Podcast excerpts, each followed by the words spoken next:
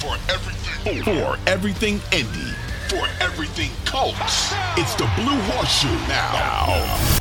Here's your host, George Bremer and Ryan Hickey.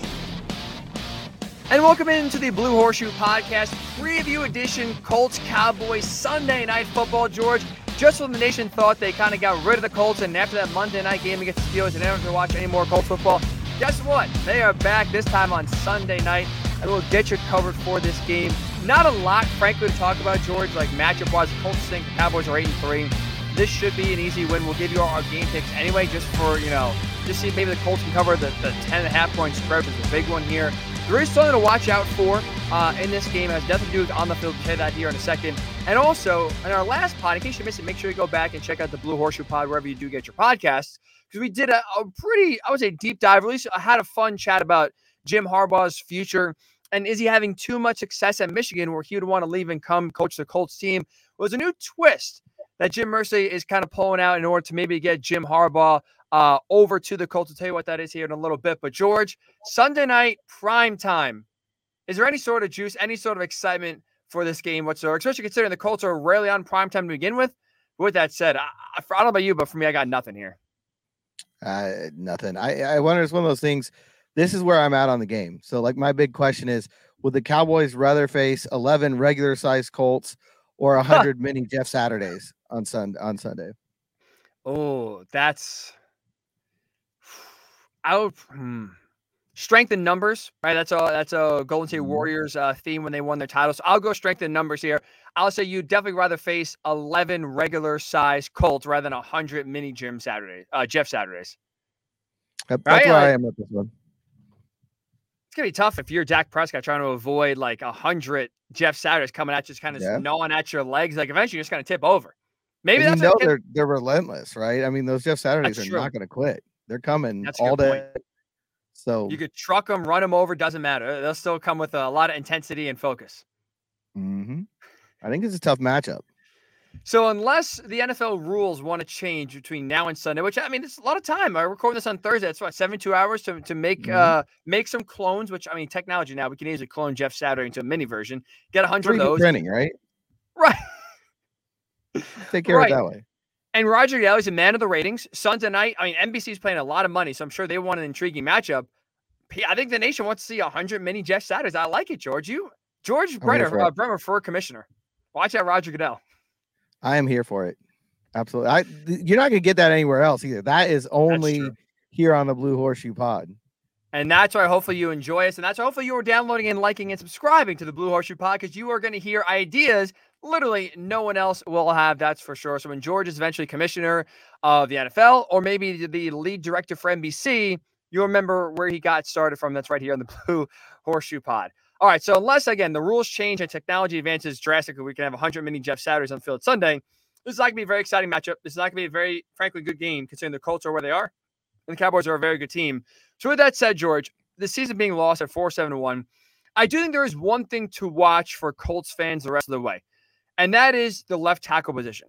I think Bernhard mm. Raimann is really the only person, the only thing worth still tuning in for because we know the offense stinks, the defense is very good, but they get no help from the offense, so it really doesn't matter. But this is a huge five week stretch here, especially starting now Sunday night, where the Cowboys come in leading the NFL in sacks. Micah Parsons is right now, I'd say the front runner for Defensive Player of the Year. He's to have his hands full, uh, kind of switching both sides here, but Raimann's going to have his hands full. If you can pass this five week test, play really well. We were talking about it on the last pod about you know kind of some of the draft strategies for the Colts, and if they don't go quarterback at uh, in round number one, maybe you could address another position. Well, if you're Bernhard Raimann, you play well these last five games. I think you make you know Chris Ballard or whoever's GM feel pretty good that maybe left tackle is not a drastic need, or maybe if you're not going to go quarterback in round number one, you go somewhere else, or maybe it frees you up to go all, all in on getting your franchise guy in the first round. Either way, I think this is going to be a huge, you know, five week stretch or six week stretch on the calendar, at least for Bernhard Raimann to see if he can kind of truly take a stranglehold of the left tackle position. Yeah, or anywhere on the line. You know, I think that's the other thing. Like right guard's probably going to be open too. So you know, I think it's it's a really big stretch for him. Um, and like you said, I, I think he's he's faced some really tough competition already. Uh, you know, in his short time out there, and he's going to see some more coming up. Obviously, uh, the Cowboys, I think, lead the league in sacks. I feel like everybody on that team has eight. I don't know if that's true, but I, I feel like the Water Boy has like eight sacks this year in, in Dallas. So, you know, it's it's just it doesn't matter. I think they just line up. They they, they have like a halftime contest and fans come out and get a sack in the second half. It, it really doesn't seem to matter who it is. Uh, but when you throw in Micah Parsons into that mix, they're just that much more dangerous.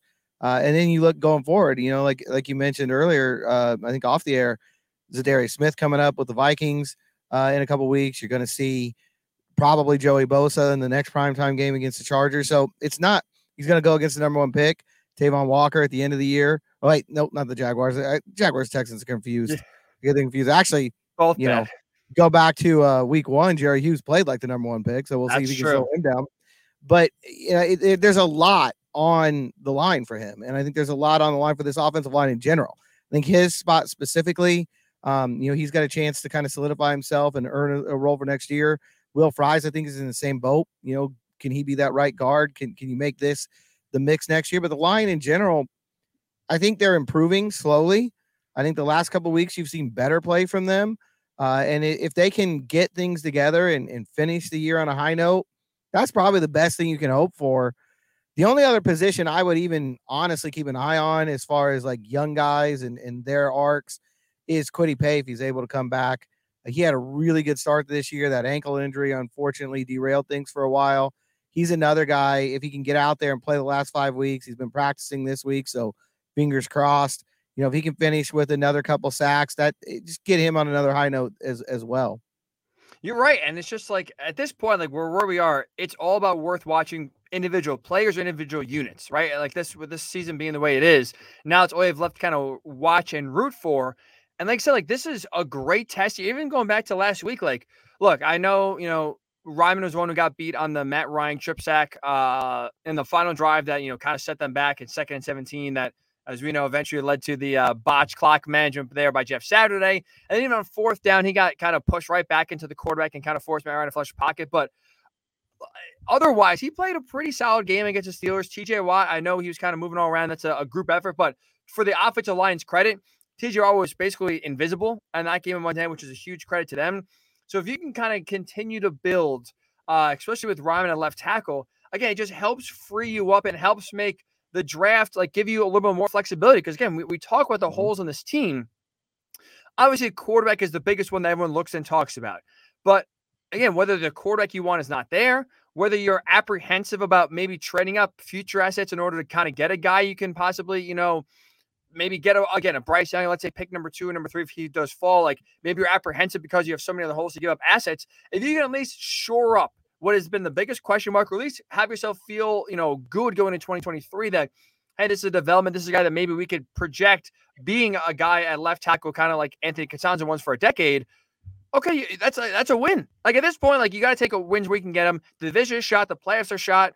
Like at this point, it's about small wins. If you can have Bernhard Raimann develop into a guy that even maybe could give you hope of being a, a 10 year left tackle with this five game stretch here where he's facing some stiff competition, that's that's a win going into the offseason.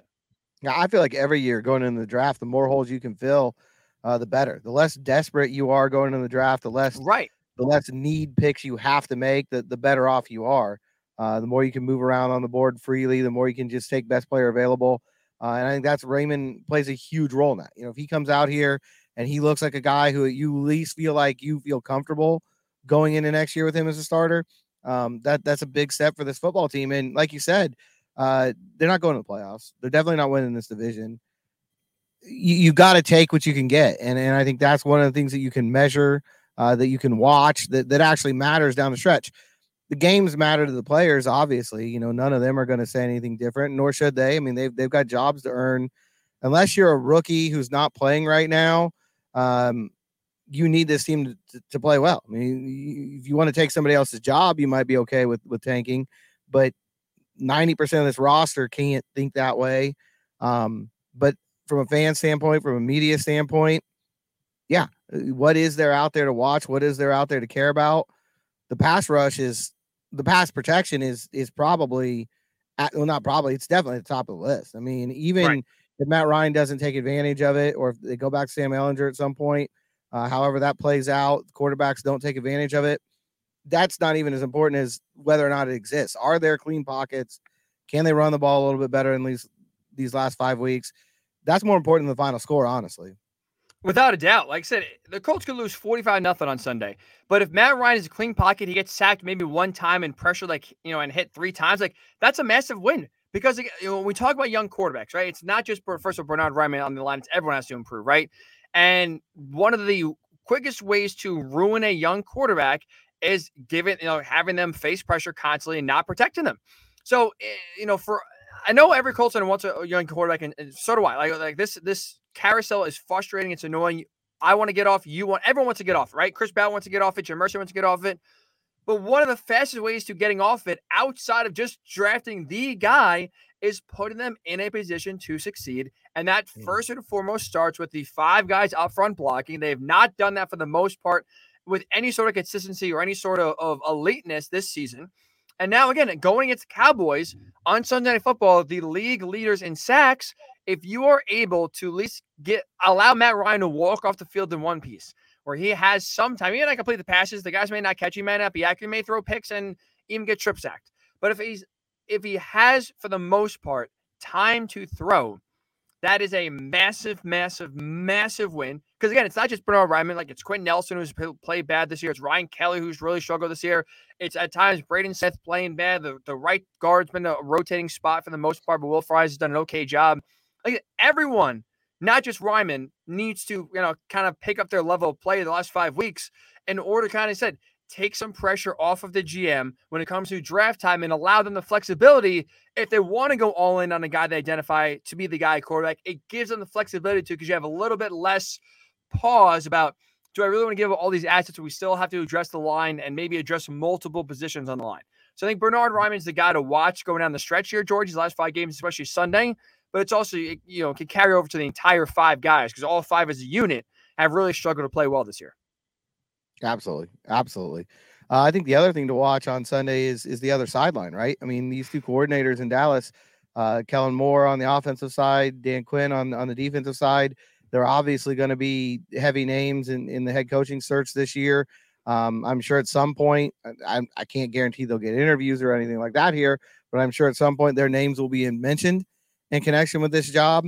Um, if I had to choose between two of them, I would kind of look more at Kellen Moore right now. Uh, one, he's young, and and I think it's going to be a little bit of time before this team gets things together. So he's got a little bit more time, I think, to sit through a rebuild. But two, this has been a fascinating offense to watch this year. The the way that he's kind of changed their focus from week to week and sometimes from drive to drive, highlighting different players, highlighting different elements. Sometimes they go run heavy, sometimes they go pass heavy. But you know, whether it's CeeDee Lamb or it's Peyton Hendershot, they're they're working in guys into situations, they're scoring points. A guy like that to me is intriguing, especially if you don't have the quarterback situation, you know, completely figured out. A guy who maybe can go come in and scheme some things up. Now, is it realistic? I don't know. I mean, Dallas is probably going to do everything they can to hold on to him. I certainly would if he was my offense coordinator. Uh, and also, I would think if, if you're him, you're not in a terrible spot and you're probably going to be picky about where you go. Um, but he's a guy that I would have a lot of interest in if I was Jim Irsay. Oh, absolutely. Especially too when you look at like there are low key a good amount of similarities on offense between the Cowboys and the Colts. Obviously, take the results aside. But you look, you mentioned, like, look how the Cowboys having success on offense. It's by running the ball with Zeke Elliott and Tony Pollard. Well, obviously, the Colts have a really good running back in in uh, in Jonathan Taylor, um, for sure. They have a solid offensive line. The Cowboys do. They use three tight ends, which the Colts have. Now you're starting to see the emergence of Jelani Woods, especially last game. Mo Cox is more of a blocker than a, a pass catcher, but Kylen Granson as well has been, you know, making a few plays in the pass game as well. They have three tight ends that, again, when called upon, could make a few plays. Michael Pittman Jr., I would say, is comparable to CeeDee Lamb. CeeDee Lamb is better, but again, there, there's not, you know, a wide gap between the two. And there's some questions on, you know, behind depth wise uh, in Dallas behind CeeDee Lamb, kind of like there is with the Colts. Like, again, we've seen guys like uh, Parris Campbell step up this year, but there's really no definitive standout number two guys kind of dominated all season long, kind of like the Cowboys used to have with Amari Cooper and let's say and CeeDee Lamb a few years ago. But like there are some similarities where you're, you're right. If you're Kellen Moore, like maybe you wait and just say, you know what, Mike McCarthy, kind of knowing and seeing how you know Jerry Jones is, maybe he'll get fired after the season they lose in the first round, or maybe he'll get fired next year. And you say, you know, I'll just stay here until I get the Cowboys job. But if you want to go to a team where the situation in terms of the pieces you're working with is similar. There's no obviously Dak Prescott right now, but again, Dak Prescott was what a fourth round pick, third round pick. So it's not like so. he was the number one overall where that was a flashy guy you couldn't miss and, and that's all the talent in the world. Kellen Moore's done a good job with his offense, considering the pieces he has. And it's not crazy kind of look at the Colts offense and see some similarities where you could make an adjustment, say, okay, what he's doing in Dallas could work also and translate to the Colts. It's wild speculation season, right? Like that's what we're yes. doing now. Um, so here's one I'll throw out there for you. What about Ooh. this combo? Head coach Kellen Moore and your quarterback is a later round guy, Michael Penix Jr. From Washington. Can I be honest, George? Mm-hmm. That's what still, I'm asking for. I still have PTSD from Michael Penix Jr. 2020 against Penn State, where he was clearly out of bounds. The referees that must have gotten paid. I think I saw uh, Tom Allen put a, a 20 in uh, in the referee's pocket to call it a good two point conversion. Anyway, taking my Penn State bias out of it, Michael Penix Jr. is a guy that the only concern is obviously injuries, right? He, has been mm-hmm. very good at Washington, and that's really where his Indiana career, as many fans know, seeing him up close right there in Bloomington. He was good when he was on the field. He just couldn't stay on the field. That's that's interesting, George. I kind of like it. You know, that's a guy works. If you're talking about value, where you can't get Bryce Young, which most likely won't happen, Hendon Hooker maybe goes higher than you think, or maybe you're sc- scared off, you know, by the torn ACL and maybe don't like him as a prospect. I would rather take that risk of Michael Penix Jr. Let's say I don't know, second or third round compared to taking Will Levis Anthony Richardson and maybe the top ten pick. That's for sure. Yeah, no, and I'm and I'm thinking with with Penix, if he's healthy, I do see a little Dak Prescott there. I think there is there there are some things that he does that could be Dak Prescott like, not in year one, but it, a guy like Kellen Moore might be the right guy to bring him along and, and get him to that point. And whether it's Penix or it's or it's any other quarterback, uh, I think that's one of the reasons that you would want Kellen Moore coming in. He obviously played the position. Uh, you know, he's and he's done a good job developing it. I think to me, what's more impressive than what Prescott, because we kind of knew who he is, it's what they were able to do with Cooper Rush. The way they were able to still win games, the way they were able to use him. Not he wasn't lighting it up by any stretch of the imagination, but they were putting him in good situations, and they were able to. Their offense with Cooper Rush was more effective than the Colts offense has been with Matt Ryan. And then you look on the defensive side of the ball for the Cowboys too. Like one of the reasons why you mentioned they're winning games with Cooper Rush is that defense has been outstanding so far mm-hmm. this year, and that turnaround has been largely led by Dan Quinn, who's now in a second year in Dallas, doing a great job. Like I said, they were number one in turnover differential last year. They're number one in sacks this year, so they're doing the two things that you know defense needs to do to, to change games, and that's cause turnovers and get after the quarterback. That's a guy that obviously you know went to a Super Bowl with Atlanta I thought was going to leave honestly after last year and decided to uh, to come back. You know, didn't take the Broncos job and didn't really interview really anywhere else outside of that. That's a guy that I do wonder. Like I will say, when it comes to defensive coaches, George, I do have a little pause depending on who they are, just because now, especially with the offense so important and obviously quarterback development extremely important for the Colts to have a young quarterback. If you hire a guy like Dan Quinn from the defensive side, you're going to have to hire obviously an offense coordinator. And whether that's Kellen Moore goes to them, whether that's another guy, the odds are if success happens, that offense coordinator is going to leave, take a head coaching job. Or at least it helps if you do have an offensive mind as head coach. They're actually not going anywhere. Like they they are the head coach. They're not leaving for another job. Um, where that's the only risk you have is you're kind of playing musical chairs every few years. Um, again, if the offense coordinator is a home run and if they're able to develop quarterbacks. Now, again, that could be a good problem to have because the Colts have not really had that for uh, in a while, but that is one of the risks I at least personally feel when it comes to hiring a defensive mind, like in this case, Dan uh, Dan Quinn. Yeah, I think that's always the concern, right? Because that offense coordinator does well, he moves on, and now you've got to replace him. And you know, how many times can you make the right choice there? And how long does that, you know, what, what's the sustainability of, of that kind of marriage? Uh, I think is is definitely a question with anytime there's a defensive coach out there. I think one thing that would be interesting here is, you know, he's still in that Seattle. Dan Quinn came from that Seattle tree so there would be a lot of changes defensively, but I don't think it would be massive for the team. There, there's a lot of things that, that they do now that they would that would carry over.